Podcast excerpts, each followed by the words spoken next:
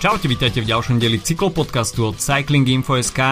Off-season asi oficiálne štartujeme, hoci sa nám skončili uh, posledné preteky a takisto už aj Tour de Langkawi má svoju misiu za sebou a tým pádom sa presúvame do obdobia temna a prázdnoty, keď uh, budeme odpočítavať a strihať meter znovu do ďalších cestných pretekov. Samozrejme, ten čas nám budú spríjemňovať uh, nejaké dráharské podujatia, takisto cyklokros, takže nebude to úplne bezduché, ale tým pádom sa nám otvára aj viacero možností na off-season témy, ktorých samozrejme vždy niekoľko je a určite prinesieme aj nejaké zaujímavé rozhovory. Ale hneď sa máme o čom rozprávať, pretože už v, e, respektíve tento pondelok organizátori Giro d'Italia odhalili trasu 106. ročníka, takže už vieme, na čo sa môžeme v maji tešiť. Takisto uh, sa pobavíme o, neviem či Filipovom obľúbencovi, ale, ale mojom určite, uh, Mariovi Čipolinim, ktorý uh, má za sebou uh, prvostupňový rozsudok uh, voči domácemu násiliu, takže to je takisto veľká téma, ktorá teraz koluje v talianskej cyklistike. No a aby sme uh, mali ten talianský týždeň kompletný, tak uh, majstrovstva sveta na dráhe vyšli na výbornú aj Talianom. Pipogana, svetový rekord v stíhačke na 4 km, no a takisto Elia Viviani majstrom sveta v eliminačke. Tak o tom všetkom dnes od mikrofónu vás zdraví Adam a Filip. Čauko.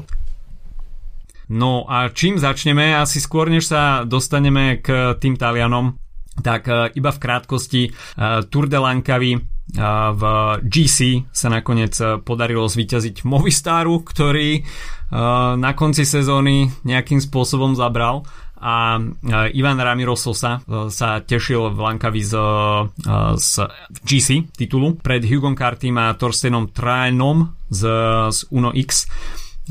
Takisto etapy boli pomerne dosť zaujímavé a mali zaujímavých výťazov. Radovali sa tam skôr také menej známe mená. Ivan Ramiro Sosa, tak ten v podstate sa dostal do vedenia po najťažšej etape týchto pretekov, etape číslo 3 a Jakub Marečko tam takisto zaznamenal etapové víťazstvo. Kto iný by sa mal na azijskom kontinente tešiť z etapového víťazstva, ak nie Jakub Marečko. Až by sme si mali dať do pomeru jeho víťazstva na európskej pôde a na azijskej pôde, tak z toho by vyšiel tak taký jeden veľký nepomer.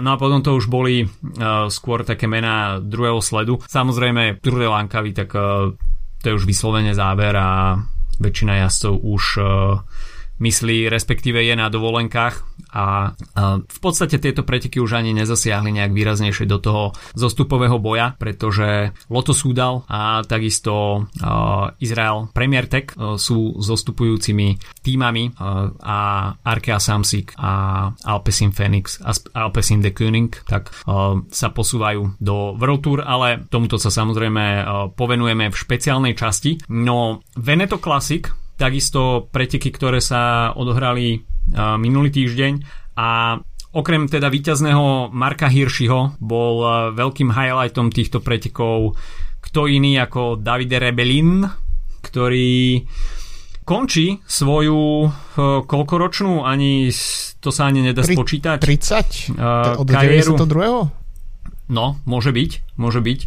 Mimochodom, čítal som takú zaujímavú štatistiku, že čo sa za ten čas udialo v Taliansku. Nezapamätal som si úplne, úplne všetko, ale v podstate na Petrovom stolci boli traja pápeži a typni si koľko vlád, koľko talianských vlád sa vystriedalo počas Rebelinovej kariéry. U, v Taliansku? Tak to aspoň počkaj, 30 rokov, štvoročné funkčné obdobie, v normálnej krajine by to bolo tak 8, ale v Taliansku to bude aspoň aspoň 25? 19. Dobre. Ne, 19. vidíš, nebol som až tak ďaleko. Netraf. A čo si, čo si bol robil, si blízko, bol čo si, si blízko. robil ty v roku 1992, keď Davide Rebelin začal svoju kariéru? Asi som sa pripravoval do škôlky. Hej, ja už som asi chodil do školky. Pamätám si, že som bol s rodičmi e, na dovolenke v Pule v roku, ako trojročný chlapec v roku oh. 1992. Čiže to je, a, ale tú spomienku mám iba z fotografií, ne, neviem, že by som si ju nejak naozaj pamätal. No, na Slovensku sa možno tak kreovala ústava budúcej no. republiky, takže, takže v podstate Rebe, Rebelinová kariéra bola staršia ako Slovenská republika sama.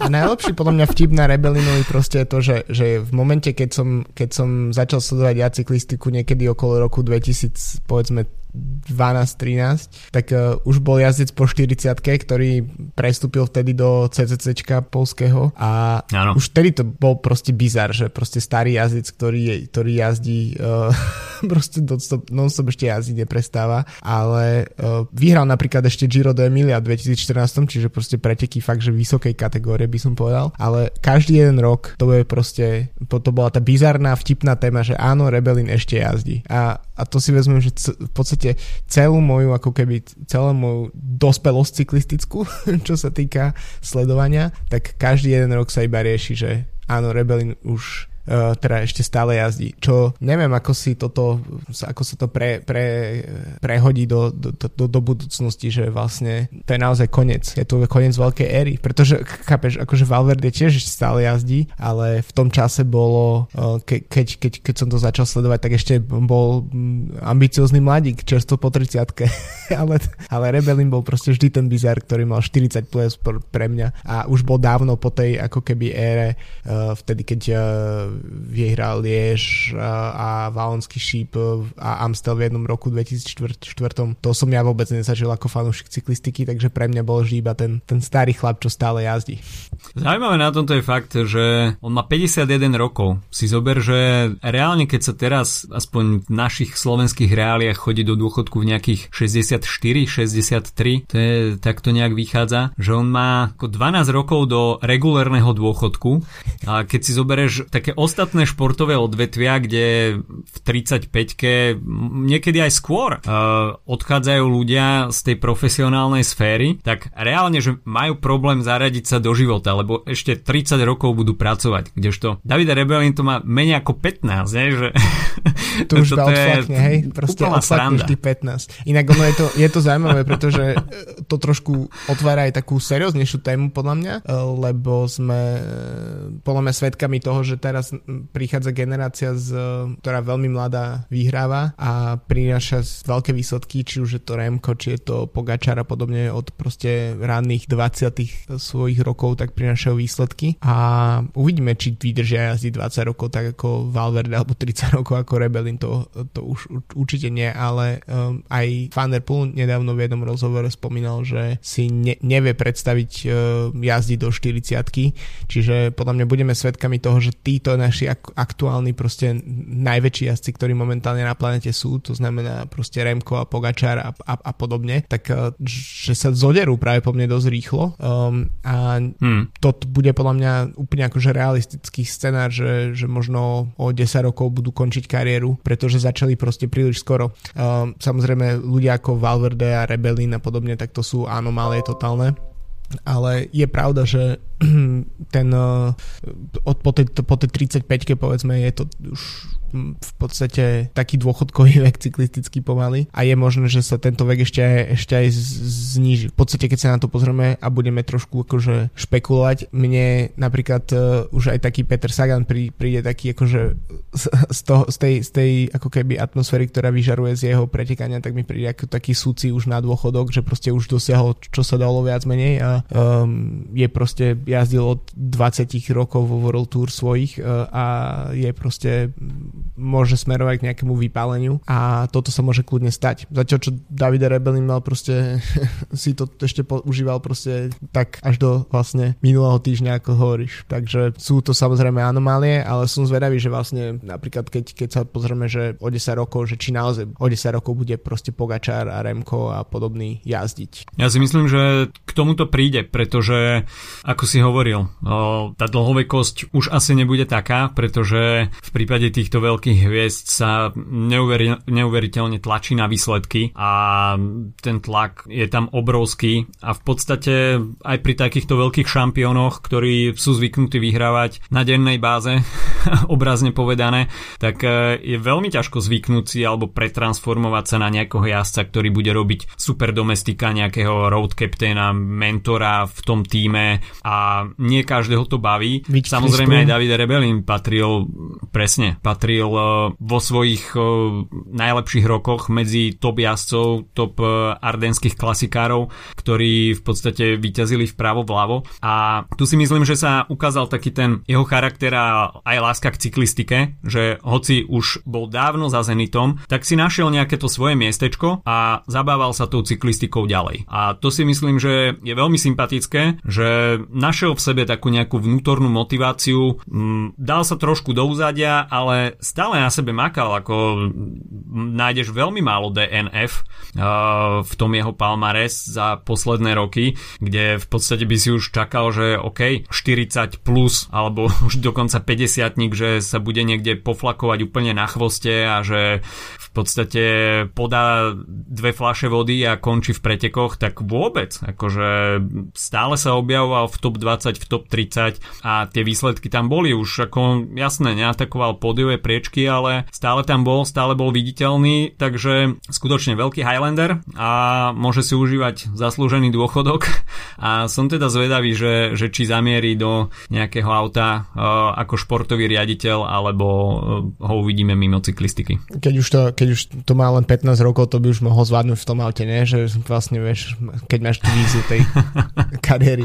Ale treba spomenúť podobne ako uh, v súvislosti s Valverdem a myslím si, že toho sa dostaneme, keď, keď budeme nahrávať naše dôchodcovské špeciály v najbližších týždňoch, mesiacoch, hmm. um, že uh, vlastne obidvaja majú, boli podľa mňa v týchto posledných rokoch mimoriadne populárni jazdci aj v médiách, aj medzi samozrejme fanúšikmi hmm. a aj práve Rebelin kvôli tej bizarnosti tej jeho dlhej kariéry, ale obidvaja majú vlastne kariéry poškvrnené dopingovými prečinmi, dokonca v prípade mm. Rebelina to je aj skutočne testovanie, poz, akože pozitívne testovanie. E, v prípade Valverdeho to bol teoreticky len, len v úvodzovkách e, te, e, nebol nikdy myslím oficiálne Meno na zozname. Aj len meno na zozname, aj presne. Ale pri Rebelinovi to bolo dokonca počas Olympiády v Pekingu 2008.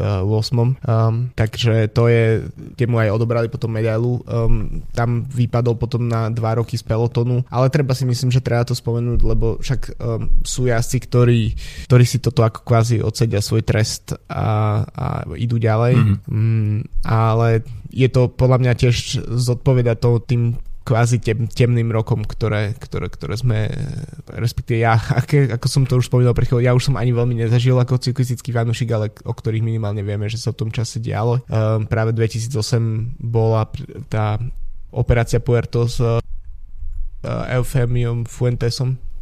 Mm-hmm. Doktor Fuentes. Takže, takže to, to presne zodpoveda tomu, že mm, tá éra bola naozaj temná, aj po, aj po Armstrongovi. Určite áno, tu si zase ako uh, fakty nepustia, Takže uh, čo bolo, bolo. No a tým pádom aj kariéra Davide Rebelina uh, ide uh, teda do historických kníh a uvidíme, či sa niekto v najbližšej budúcnosti pripojí k takejto dlhovekosti, aj keď veľmi pochybujem. Takže odchádza jeden veľký unikát.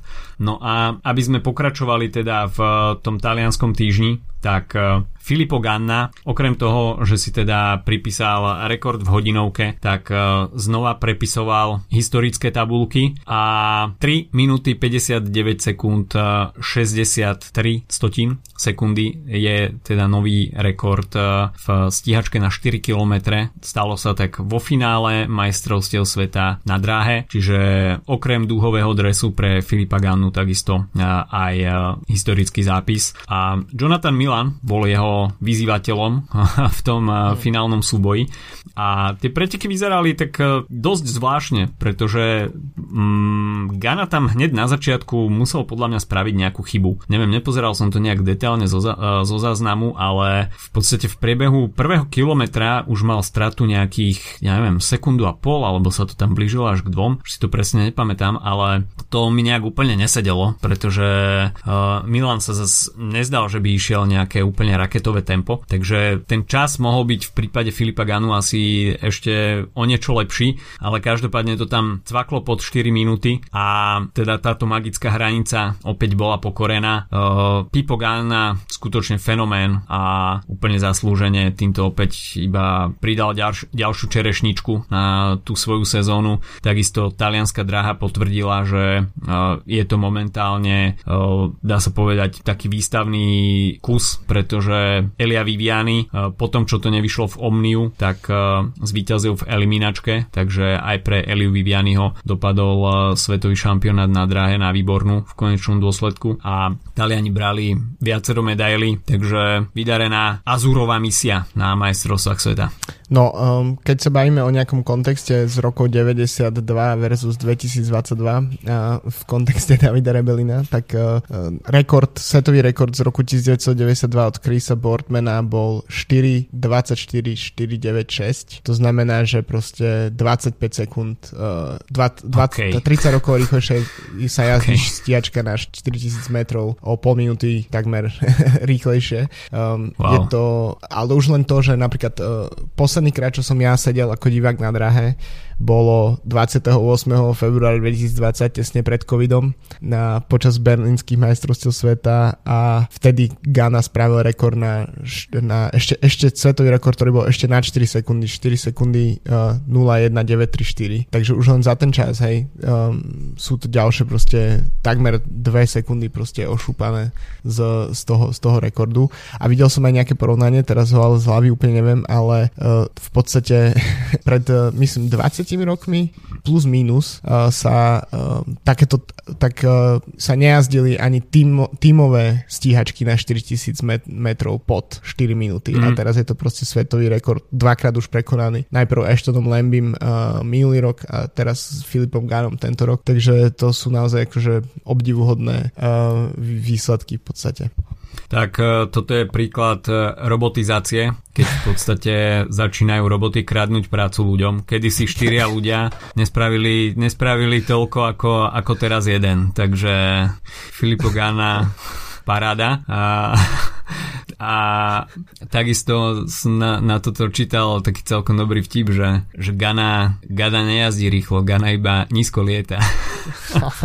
Top Gana. takže, takže Top Gana. Je to tam. Skutočne neuveriteľné. Ten chlapec si ide úplne čo chce a uh, je vidno, že momentálne sa nachádza niekde úplne inde ako konkurencia. Ale treba spomenúť ešte v súvislosti s Ganom, že nie všetko vyšlo a v, práve v tímovej súťaži um, tak uh, sa vrátila na čelo Británia po nejakom čase. Zaujímavá bola prítomnosť mm. Dana Bigama, ktorú sme spomínali práve v súvislosti s Ganovou hodinovkou v minulom dieli, ktorý je vlastne mm. tréner Ganu, alebo teda je to mozgom za tým Ganovým uh, rekordom v hodinovke. A tak sa prvýkrát v, v 30 svojich rokov, po 30 dostal do zostavy, štvorčlenej zostavy na vrcholnom podujatí za Britániu a pomohol k tomu, k tomu zlatu. Um, a tam je teda časť 3.48.092, takže tam ešte um, tam, je, tam je vidieť, že koľko je ten rozdiel vlastne medzi, medzi individuálnou uh, uh, mužsk, pardon, individuálnou a tímovou súťažou a s tým, že um, práve Jonathan Milan, ktorý spomínal, tak vlastne bol uh, členom tiež tej talianskej štvorky a je to vlastne taká zaujímavá zaujímavá mm. konfrontácia v podstate, ak to zjednoduším, trénera so svojím, so svojím jazdcom, hej, lebo Dan Bigem vlastne pôsobí ako, myslím, head uh, aerodynamiky v Ineose, čiže nie je to asi úplne špecifický tréner, ale je to proste človek, s ktorým, ktorý, ktorý robia, uh, robia spolu. Myslím si, že um, tak či tak uh, Ineos môže, môže veľmi, veľmi oslavovať, uh, pretože okrem Gánu, tak uh, majú aj um, v Itana Hejtra v, ako majstra sveta, um, zároveň Dan Bigem ako ako, ako tréner. A mimochodom členom tej mužskej, um, muž, mužskej stíhačky bol aj Ethan Vernon, čo je meno, ktoré si asi každý dobre pamätá, kto sledoval pred mesiacom a niečo preteky okolo Slovenska. No a takisto aj Elia Viviani, takže myslím si, že iného sú to klaplo. Tak. Takže toľko drahové majstrovstva, no a, a zabrdneme teraz trošku do bulváru, a pretože Mario Cipollini bol a, posledné dni témou číslo 1 v talianských médiách. My sme sme o Mariovi Čipolinim rozprávali v podcaste v súvislosti bar z čoho, lebo Čipo to je, to je v podstate chodiaci, chodiaci bulvár. A jednak rekordman, čo sa týka počtu výťazných etap na Giro d'Italia, 42 etapových výťazstiev, viac nemá nikto, ale takisto po skončení cyklistickej kariéry veľký biznismen s vlastnou značkou bicyklov, ale takisto aj počas kariéry, aj po kariére spojený s viacerými škandálmi, no a to jeho správanie, respektíve životný štýl začína naň asi pomaličky doplácať, pretože v pondelok bol súdom v Luke, kde žije, odsudený na 3 roky väzenia za domáce násilie a vyhrážanie sa svojej bývalej manželke Sabrine Landučiovej a jej súčasnému partnerovi Silviovi Justimu. No aby sme si to tak trošku ozrejmili, tak som si spravil taký výcud a aj pre trošku objektivity aj z anglických médií, aj, aj z talianských nech to teda stojí za to. No a bol teda obvinený z domáceho násilia, prenasledovania a ublíženia na zdraví bývalej manželky v prípade, ktorý sa prvýkrát dostal na súd v marci 2019 a trest presahuje 2 roky a 6 mesiacov, ktoré požadovala prokurátorka Letícia Kaj. No a prokurátorka opísala Čipolinyho v obžalobe ako extrémne násilného, mimoriadne výhražného a mimoriadne násilného muža, ktorý sa podľa svedectiev raz vyhrážal Land Landučiovej pištolou, pretože sa rozhodla obliecť si sukňu, ktorá mu pripadala príliš krátka. Čo mimochodom ako no, mi absolútne nesedí s tým Čipolinyho mindsetom, ktorý teda okázale obliekanie presadzoval poč- počas celého života asi. Ale nie, je okay. to ten, nie je to ten jazdec, uh, ktorý, ktorý mal na, na bicykli nalepenú Pamelu Anderson v 90 rokoch? Ak si to dobre pamätám, tak uh, myslím, že to tak bolo. Uh, a nebol to ten jazdec, ktorý mal ten svalnatý bodysuit a zebrový bodysuit a na, na, každú, na každú prezentáciu po, na Grande Partenca prichádzal v najbizárnejších kostýmoch. Uh, čím, čím viac holí, tým lepšie. Ten čipo? No, e, celý ten prípad e, sa teda začal v marci 2019, ale e, bol poriadne preťahnutý kvôli covidu a zlým zdravotným stavom Čipolinyho a jeho právnika. No, na súde bolo povedané, že Čipoliny údajne spáchal sériu činov poškodzujúcich fyzickú a duševnú integritu poškodenej cez údery, facky, kopance, zranenia a vyhrážky smrťou. V jednom momente povedal bývalej manželke, citujem, zabijem ťa, budeš počuť zvuk kostí, keď sa zlomia. V inej situácii sa údajne vyhrážal, že jej vytrhne mozog rukami. Bývalý majster sveta opakovane poprel, že by týral svoju bývalú manželku, dokonca podľa Biči Sportu nezohľadnil epizódu, ktorá sa stala na súde, kde schmatol svoju bývalú manželku pred jej právnikom a desiatkami svetkov.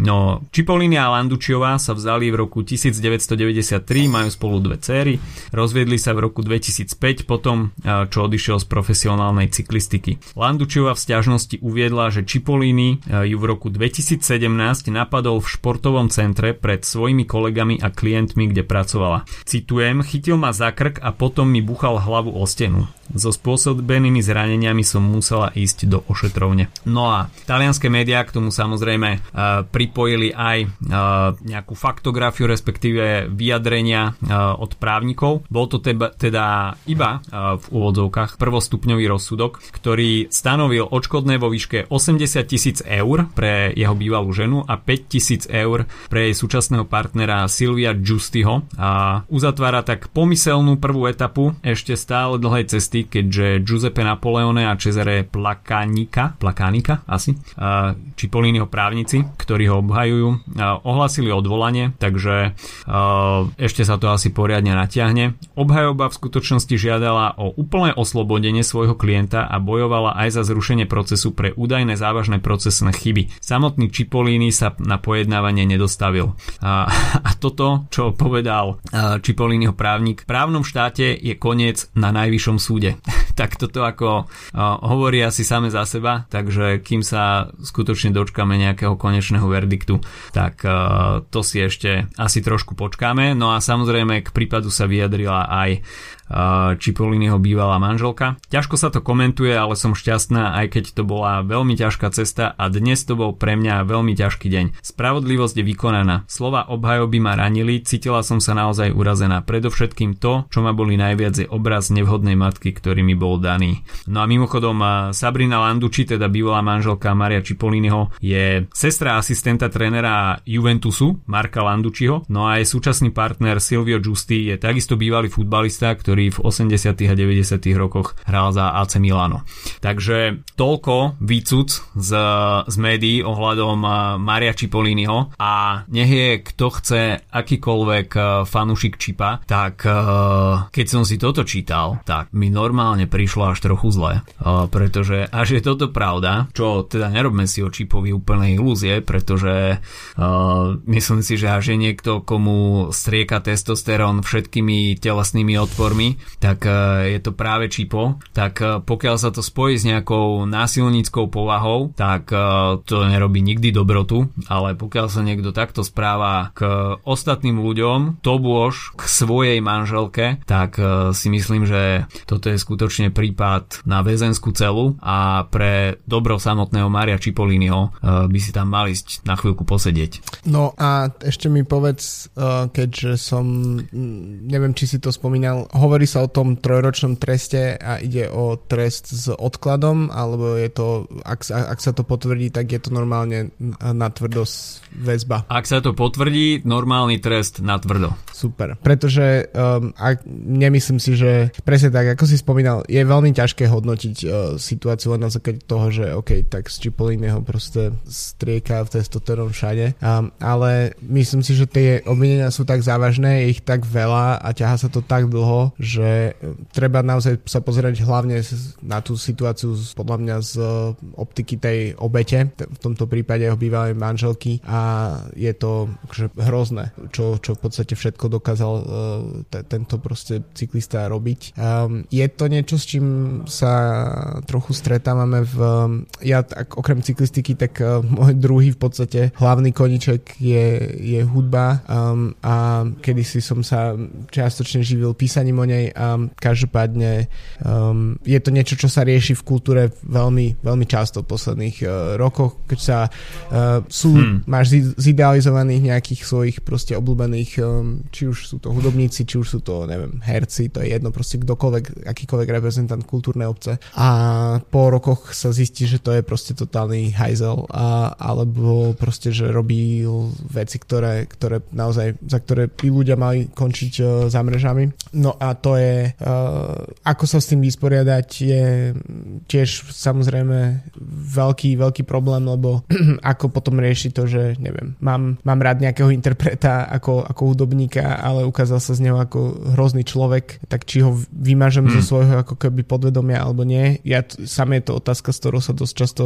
uh, borím pri niektorých svojich um, povedzme, že obľúbených interpretoch, ale v tomto prípade um, pre mňa je úplne, úplne v poriadku vymazať uh, Maria Cipolliniho normálne z, z akéhokoľvek povedomia, pretože to je pre mňa je čokoľvek, čo dosiahol v na cyklistickej scéne je týmto um, nemám dôvod, prečo by som v podstate ho mal nejakým spôsobom idealizovať a idolizovať, pretože to je, keď to potvrdili ešte aj, aj, aj aspoň nejaký súd to už potvrdil, tak je to proste koniec v tomto prípade.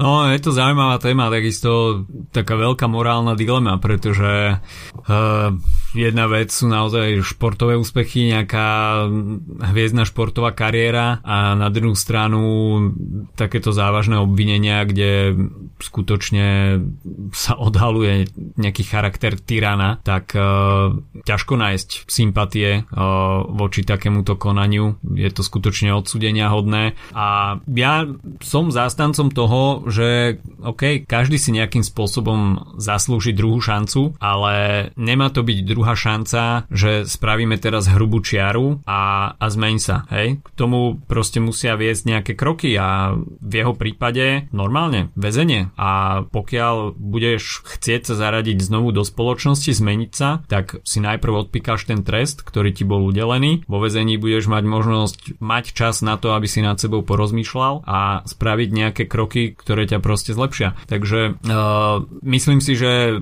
Čipoliny nakoniec bude odsúdený a asi sú relevantné dôkazy na to, uh, že v podstate skutok sa stal a nebude to zametené pod koberec. A takisto si myslím, že by to bol dobrý signál uh, nie len teda, mm, myslím si, že by to malo taký väčší, väčší rozsah ako uh, respektíve um, uh, rozsah, môžeme to tak nazvať, pretože Cipollini je stále v Taliansku, respektíve v tej cyklistickej sfére braný ako proste najlepší šprinter, talianský šprinter všetkých čias, takže on ten status tej hviezdy má. A pokiaľ by na základe takýchto dokázaných obvinení vyšiel bez bez trestu, tak e, by to znovu iba dokázalo, že pokiaľ si niekto, tak sa ti prepečie absolútne všetko a môžeš si robiť čo chceš. A to si myslím, že by bol veľmi zlý odkaz, najmä teda aj pre mladú generáciu, ktorá, ok, aj keď nezažila Cipolliniho v tých najlepších cyklistických rokoch, tak predsa len ten odkaz jeho kariéry má stále nejaký vplyv, tak uh,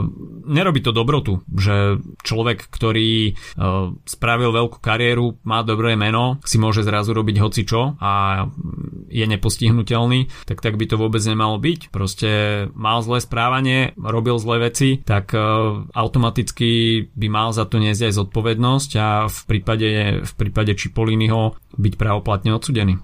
Obávam sa, že sú krajiny, kde šovinizmus e, je pomerne silná diagnóza a myslím si, že ak sa bavíme o rôznych krajinách v Európe, tak e, myslím si, že Taliani um, sú jedni z tých, ktorí by sa dali veľmi zo stereotypne zo všeobecne ako, ako pomerne šovinistický národ, um, ale tak samozrejme um, ja tiež vychádzam trochu z toho, táto debata je podľa mňa trochu príznačná uh, pre to, čo sa deje teraz aj u nás uh, v podstate um, ako v kontexte nejakej spoločenskej traumy, ktoré si momentálne napríklad prežíva Slovensko po, po vražde uh, v teplárni, uh, kde v podstate môžeme veľmi to zjednodušiť na úroveň toho, že zhrubnutý nejaký, zhrubnutá situácia v, um, v spoločnosti, kedy je tolerované hrozne veľa, um, čo sa týka aj správania um, v, povedzme v tých najvyšších vrstvách uh, toho, čo je vlastne považované ešte za OK, toho, čo, uh, kde, kde sa v podstate komentáre na sociálnych sieťach stavajú na úroveň serióznej žurnalistiky. Um, keď sme v krajine, hmm. ktorá, ktorá rieši toto, tak si myslím, že je um, v podstate veľmi uh, príznačné, že vlastne to prichádza takýto trest uh, v, v tomto čase akože pre našu kvázi tú malú cyklistickú komunitu, uh, pretože si myslím, že aj mnohí z nás um, sú možno v kontexte toho, čo sa udialo na Slovensku posledných týždňov aj citlivejší aj voči niečomu takému, ako je, um, ako sú, ako je v podstate domáce násilie, za ktoré je obvinené Čipoliny. Možno som to povedal trochu komplikovane, ale chcel som tým povedať, že treba si dávať pozor na to, čo hovoríme, ako to hovoríme a jednoducho treba pristupovať k ľuďom slušne a v podstate brať všetkých rovnocene. Ak to si to um, zaslúži, tak musí proste, musí logicky prísť nejaký trest. A ja mám pocit, že napríklad na Slovensku žijeme v krajine, kde sa málo kedy, že žijeme v takej beztrestnom národe proste. To nie je dobre. Takže to, preto ma aj trošku, akože keď som si čítal tie veci, aj tie, ktoré si ty spomínal, vlastne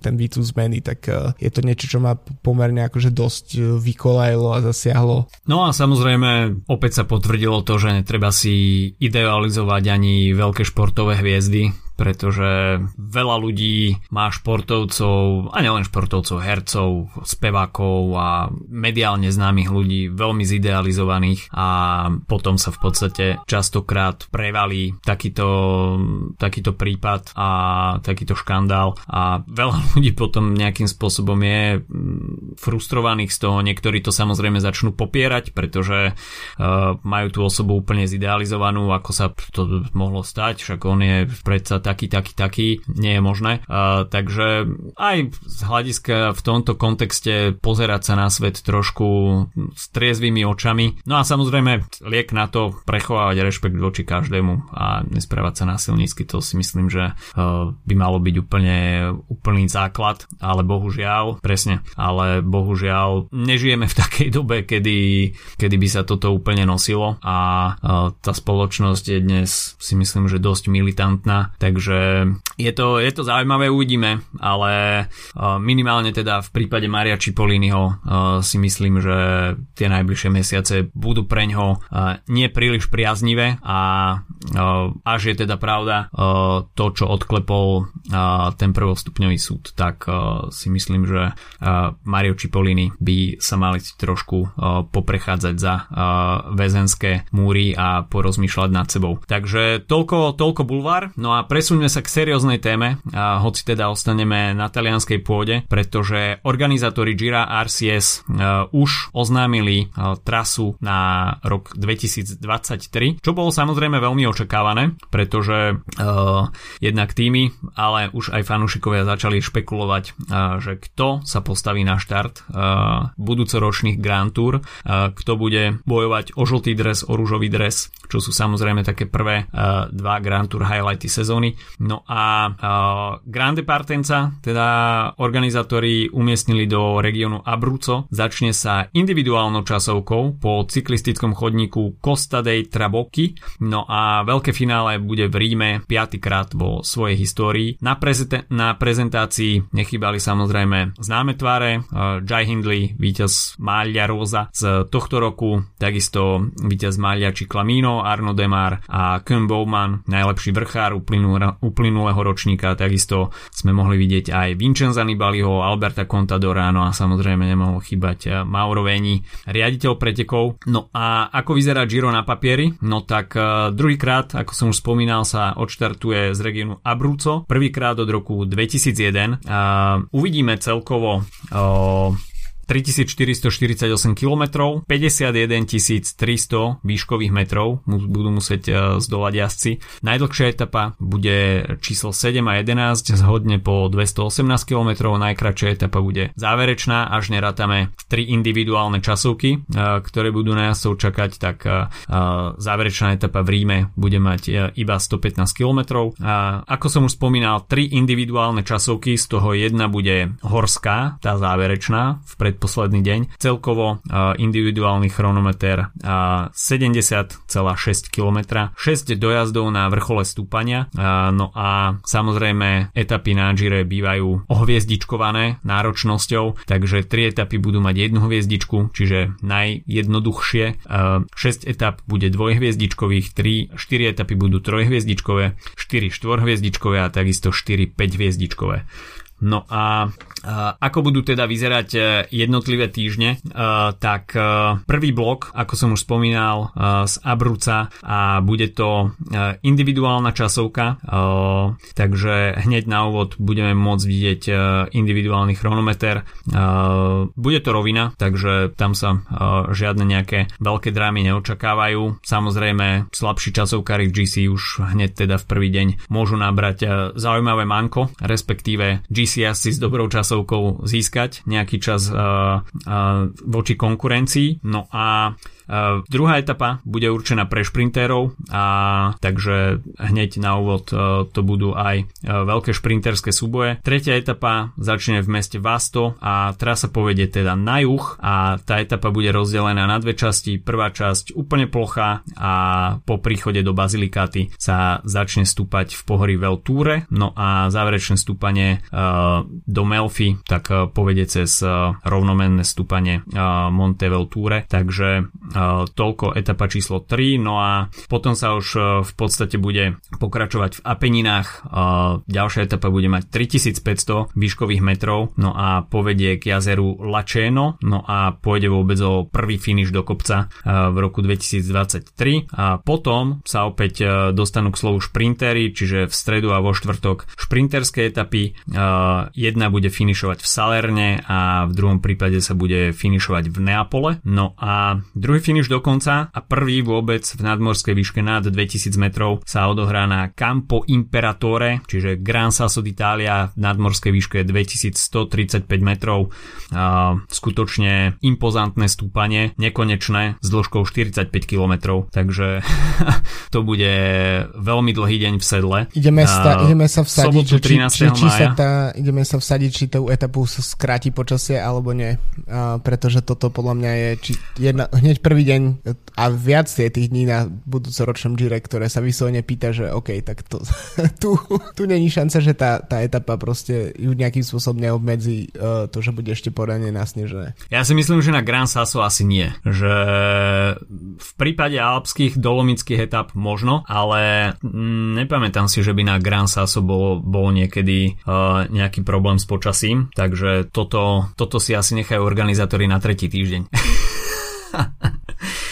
No aby sme teda pokračovali e, kontinuálne, tak e, ten prvý blok bude pokračovať e, v sobotu zvlnenou etapou z Terny do Fossombrone. No a na záver to bude pomerne dosť zaujímavé, pretože tie posledné kilometre okorenia povestné múry čiže steny, krátke stúpania so strmými sklonmi No a v tento deň peloton nastúpa 2500 výškových metrov. Všetko podstatné sa odohrá počas posledných 60 km, takže tam môžu vzniknúť takisto e, zaujímavé e, situácie na e, útoky. No a prvý blok sa uzavrie v nedelu rovinatou časovkou na 33,6 km s cieľom v Česene. Takže prvý blok mm, Myslím si, že bude dosť zaujímavý z hľadiska tých individuálnych časoviek, ktoré dosť ovplyvnia GC a e, takisto e, Campo Imperatore, tak to bude veľmi zaujímavé stúpanie. E, ale samozrejme hlavná porcia výškových metrov bude e, počas tretieho týždňa, ale k tomu sa samozrejme dostaneme. E, čo ponúkne druhý týždeň, tak e, prvý rest day samozrejme v pondelok, no a potom nasledujúce dve etapy budú opäť určené pre špri šprintérov. Jedna bude finišovať v Rivoli, respektíve vo Viareggiu a v Tortone a ďalšia etapa vo štvrtok bude finišovať v Rivoli. V Rivoli zvonená s kategorizovanými stúpaniami a, a to druhé kategorizované stúpanie bude 30 km pred páskou, takže taká klasická zvonená etapa s možnosťou nejakého neskoršieho úniku. A nasledujúci deň je na programe prvá alpská 5 hviezdičková etapa a finišovať sa bude v Kran Montáňa a tu už uvidíme zaujímavé stúpania, pretože pôjde sa na Cole del Gran San Bernardo s nadmorskou výškou 2469 metrov, čo bude takisto Chima Kopy ročníka 2023 a 34 km kopec, ale s konštantným sklonom bez nejakých strmých pasáží. No a potom sa pôjde cez Croix du Quer a po druhom zjazde 22 km 22 kilometrovom, tak e, uvidíme finish na Kran Montáňa s ešte nejazdenej strany. Takže to bude takisto uh, novinka. No a po 5-hviezdičkovej horskej túre nasleduje príležitosť pre šprintérov s finišom v Casano Magnogo. No a druhý blok uzavrie etapa do Bergama a táto etapa bude takisto celkom zaujímavá, pretože bude obsahovať stúpania Valkáva a Selvino. No a po tom prvom prejazde Bergamo ich čaká ešte stúpanie Valpiana a odtiaľ to bude do finišu takisto 30 km, takže celkom zaujímavá etapa na záver druhého bloku v okolí Bergama. No a posledný týždeň, ktorý bude pekelne náročný, tak uh, tam budú skutočne chuťovky, pretože uh, hneď po, záver, uh, po poslednom rest day e, čaká na jazdcov etapa zo Sabia, Sabia Chiese na Monte Bondone a bude sa to síce odohrávať v relatívne nízky, nízkych nadmorských výškach, no vo finále jazdci absolvujú viac ako 5000 výškových metrov. No a trasa je popredkávaná 5 ťažkými kategorizovanými stúpaniami, Prvá časť pozdĺž Lago di Garda, potom Paso di Santa Barbara a Paso di Bordala, potom rýchly zjazd do Rovereta, no a nakoniec e, stúpania Matasonne a Serada, no a všetko to povedie teda k výstupu na Monte Bondone zo, straty, zo strany z Aldena v sklony v maxime 15%, takže veľmi výživný deň po rest day, ktorý ako je známe nemusí sadnúť každému a môžeme tu vidieť uh, kľudne aj nejaký zlý deň jedného z favoritov. Uh, v stredu, tak tam bude úplne rovinatá etapa do Kaorle. Uh, etapa číslo 18, krátka, ale intenzívna 3700 výškových metrov, no a takisto zaujímavé stúpania na programe dňa. Pasola Croseta, Pievedal Polgo a v druhej polovici Forcella Biana a Koi. A v závere práve stúpanie Koi. 4 km priemer cez 10% v maxime 19% a bude sa to nachádzať len 5 km pred cieľovou páskou. V piatok 29. mája Giro v Dolomitoch. No a samozrejme to bude opäť festival výškových metrov. Toto bude asi kráľovská etapa, 5400 výškových metrov z Longarone na Trečime di Lavaredo a uvidíme asi etapu, kde nebude jeden rovinatý meter, pretože na programe dňa dlhé stúpanie na Paso Campo Longo, potom Paso Valparola, nasleduje Paso Giau zo strany Selva di Cadore s priemerným sklonom 10% a Paso Tre Croci a Trecime di Lavaredo so sklonom až 18%. Takže toto bude skutočná chuťovečka a asi iba pre najodolnejších. No a po tejto etape príde čerešnička na torte, pretože takúto individuálnu časovku uh, si ja za posledné roky na Gire nepamätám a pôjde tam takmer o síce vyše 1000 uh, metrov prevýšenia. Prvých 10 km bude rovinatých, no a potom začne rock and roll na betónových paneloch. Uh, stúpanie s dĺžkou 7,5 km, priemerný sklon 12% a prvých 4,5 km dosahuje 15%, čo je porovnateľné s centrálnym úsekom Zonkolanu. No a po zvonenom záverečnom úseku uvidíme ešte 22% úsek s krátkým zjazdíkom, no a potom záverečné stúpanie do cieľa na Monte Lusari, v podstate na vrchol stúpania. Takže takúto krásnu individuálnu časovku na 18 km uvidíme v, záver- v záverečný, v predposledný deň, pretože záverečný deň uvidíme v slávnostnom duchu, ako sme zvyknutí z Tour de France s finišom v Ríme. Takže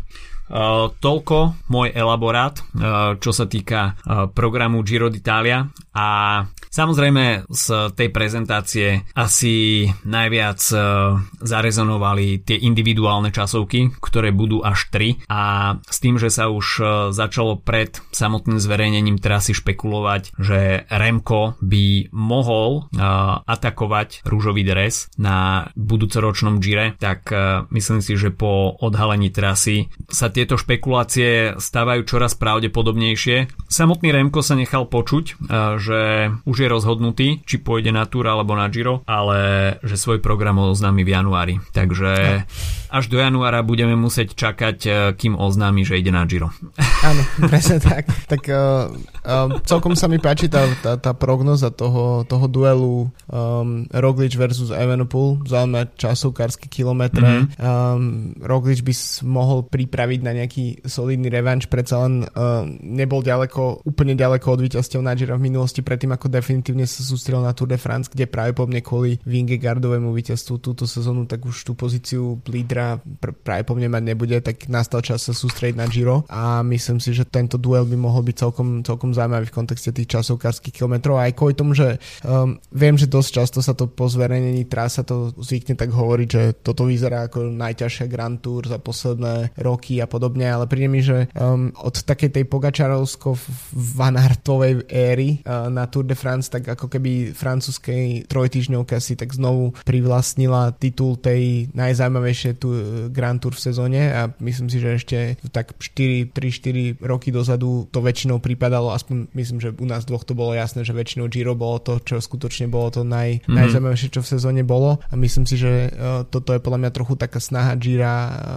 a myslím si, že nebude márna si získať také postavenie to, je tej naj, naj, toho najdivokejšej Grand Tour, ktorú, ktorú uvidíme. Otázka je, že či, či ten profil naozaj nie je až taký ťažký, že to vyselektuje um, hrozne malé množstvo potenciálnych kandidátov a, a ak potom jeden z nich vypadne, tak ako sa to stalo teoreticky po páde Rogliča na Vuelte tento rok, tak, tak je ako keby konec, konec zápasu v podstate. Um, ale musím povedať, že tá vízia tý, tý, týchto troch týždňov vyzerá veľmi lákavo na papieri. No na papieri si myslím, že ten tretí týždeň je skutočne vražedný, pretože tam je toľko výškových metrov, v podstate 3-5 hviezdičkové etapy mm. a po náročnej etape číslo 19 bude full gas horská časovka, takže toto budú extrémne náročné dni až na samý záver, takže toto bude skutočne taká čerešnička na torte, ale e, samozrejme všetko závisí od start listu a ten napovie, že na čo sa skutočne budeme môcť tešiť. Giro asi potrebuje trošku oživenie v podaní takých uh, väčších mien, pretože posledné roky sme si skutočne zvykli na to, že uh, tá koncentrácia najväčších hviezd je vyslovene sústredená na Tour de France a Giro sa stalo takou nejakou pôdou pre prvých porazených z predošlého ročníka a čo samozrejme má svoje opodstatnenie, pretože Tour je highlightom sezóny pre sponzorov, takisto aj pre jazdcov, takže je, je úplne normálne, že každý líder týmu sa sústredí primárne na Tour de France, ale sú samozrejme jazdci, ktorí pokiaľ si chcú splniť ten Grand Tour Grand Slam, tak budú musieť raz vyhrať aj Vueltu, aj Giro, pokiaľ už majú vo vrecku Tour de France. No a samozrejme pre jazdcov, ktorým to ešte na Tour de France neklaplo a momentálne ani nie sú tímové jednotky, sorry Primož, tak, tak je cesta nejakým spôsobom vyšplhanie sa v tej tímovej hierarchii aj cez víťazstva na ostatných Grand Tour, takže myslím si, že úplne logické, pokiaľ uvidíme na start liste Primoža Rogliča, jednak skrz individuálne časovky, ale takisto aj vzhľadom na to, že Jonas Vingegov je momentálne vrchárskou jedničkou, respektíve Grand Tour jedničkou v týme Jumbo Visma. Takže asi uvidíme súboj Roglič versus Remko. No a samozrejme je otázne, kto sa k ním pridá, kto bude vyzývateľom, pretože uh, Jai, Hin, Jai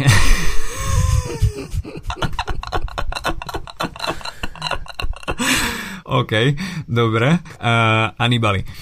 Uh, Sra- srandy bokom. Uh, myslel som skôr tým Ineos, pretože Richard Carapaz odchádza, takže jeden Grand Tour, Grand Tour líder uh, takisto odpadá, takisto odpadá Adam Yates, uh, takže nejakým spôsobom tá, tá Grand Tour zostavička Ineosu naberá svoje štrbiny. Samozrejme pribúda Timen Arensman, ktorý by to možno mohol skúsiť.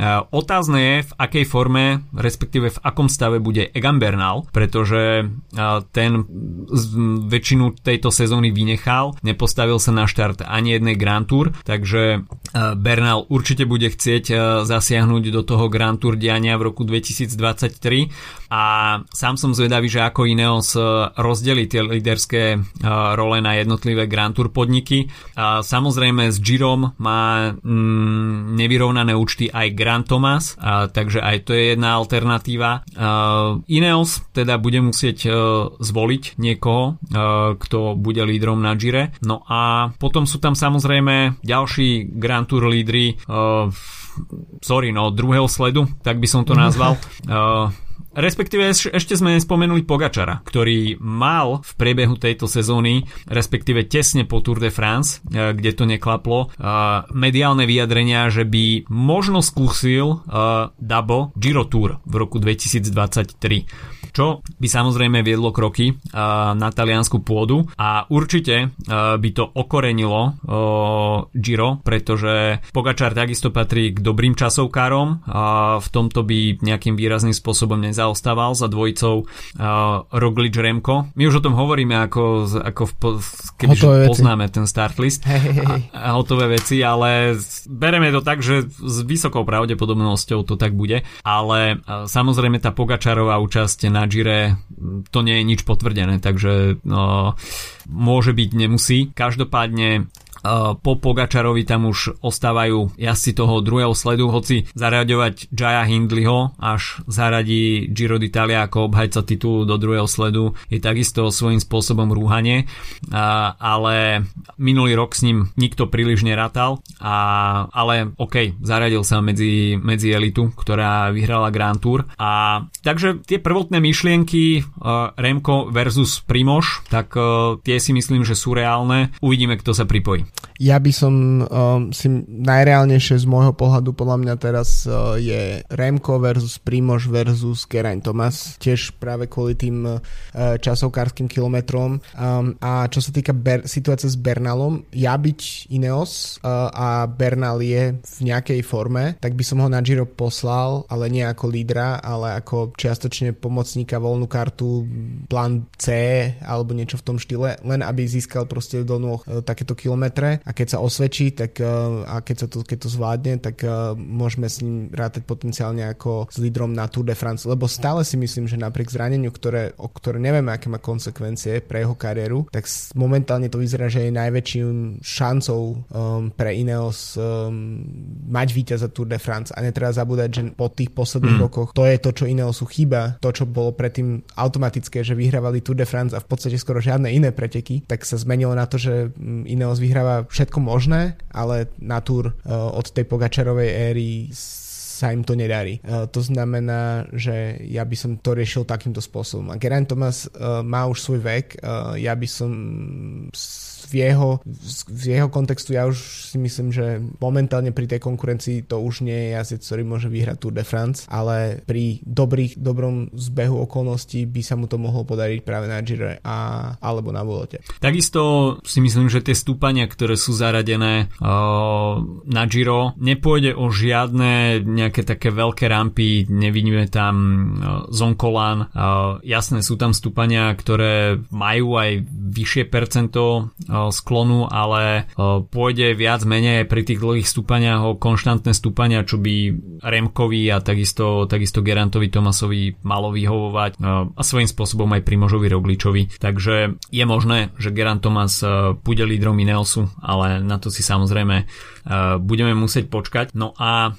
samozrejme, kým budeme čakať, tak budeme popri tom piť aj kávu, takže si dáme malý coffee break. No jasné, tak už skôr tak na záver coffee break keď pre tých, čo to zvládli dopočúvať dnes, náš talianský špeciál. V týchto dňoch pribudol na kofein.sk, teda u nášho kávového sponzora, nové odrody, alebo ako to nazvať, z Rwandy a s tým sa spája zaujímavý príbeh. Myslím si, že Rwanda je tiež kvôli cyklistike relevantná aj preto, že tam budú minimálne majstrovstvá sveta, myslím v 2025. Hmm. Každopádne hmm. ide o kávu, ktorá je vypestovaná v podstate takou skupinou um, žien, ktoré prežili genocidu, ktorá sa odohrala v Rwande v, v 90. rokoch, kde prišlo život viac ako milión ľudí a e, v podstate v konsekvencii toho kvázi nedostatku mužov, ktorý tam nastal po tejto, po tejto hroznej udalosti, tak, e, tak e, vzniklo mnoho rôznych ženských organizácií, ktoré sa ako keby starali o znovu obnovenie tejto krajiny postupné, ktoré, ktoré v podstate prichádza a práve táto káva teda Gihanga, ktorá je v ponuke aktuálne od Kofejneska, tak je vypestovaná, takouto skupinou um, rvanských žien. Takže tiež celkom zaujímavý príbeh. Um, samozrejme na stránke Kofejneska um, je k tomu napísané oveľa viac, ale odporúčam si pozrieť,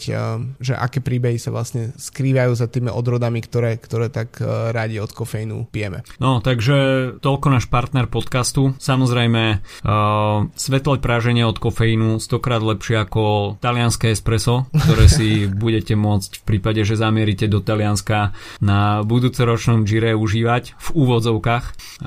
Ale samozrejme tešíme sa aj na 106. ročník Giro d'Italia. Myslím si, že tá trasa, ktorá bola odhalená v pondelok, má čo ponúknuť a opäť uvidíme brutálny tretí týždeň, kde neostane nitka sucha a v podstate bič bude plieskať opäť na konci. V, v kontraste s ostatnými rokmi neuvidíme čas časovku v záverečný deň, čiže uh, uvidíme ten uh, slávnostný dojazd v Ríme, čo takisto nie je na škodu, keď sa to nejakým spôsobom mení a, a tá variabilita tam je, takže uh, Rím bude takisto si myslím, že perfektným dejskom uh, takej slávnostnej etapy a bude mať čo ponúknuť uh, v televíznych kamerách. No a takže v maji uh, už vieme, čo nás čaká, samozrejme budeme čakať na protagonistov, ktorí sa prihlásia uh, do boja o rúžový dres. No a to je, nás na, to je od nás na tento týždeň všetko. Počujeme sa opäť budúci týždeň. Majte sa zatiaľ pekne. Čau, čau. Čauko.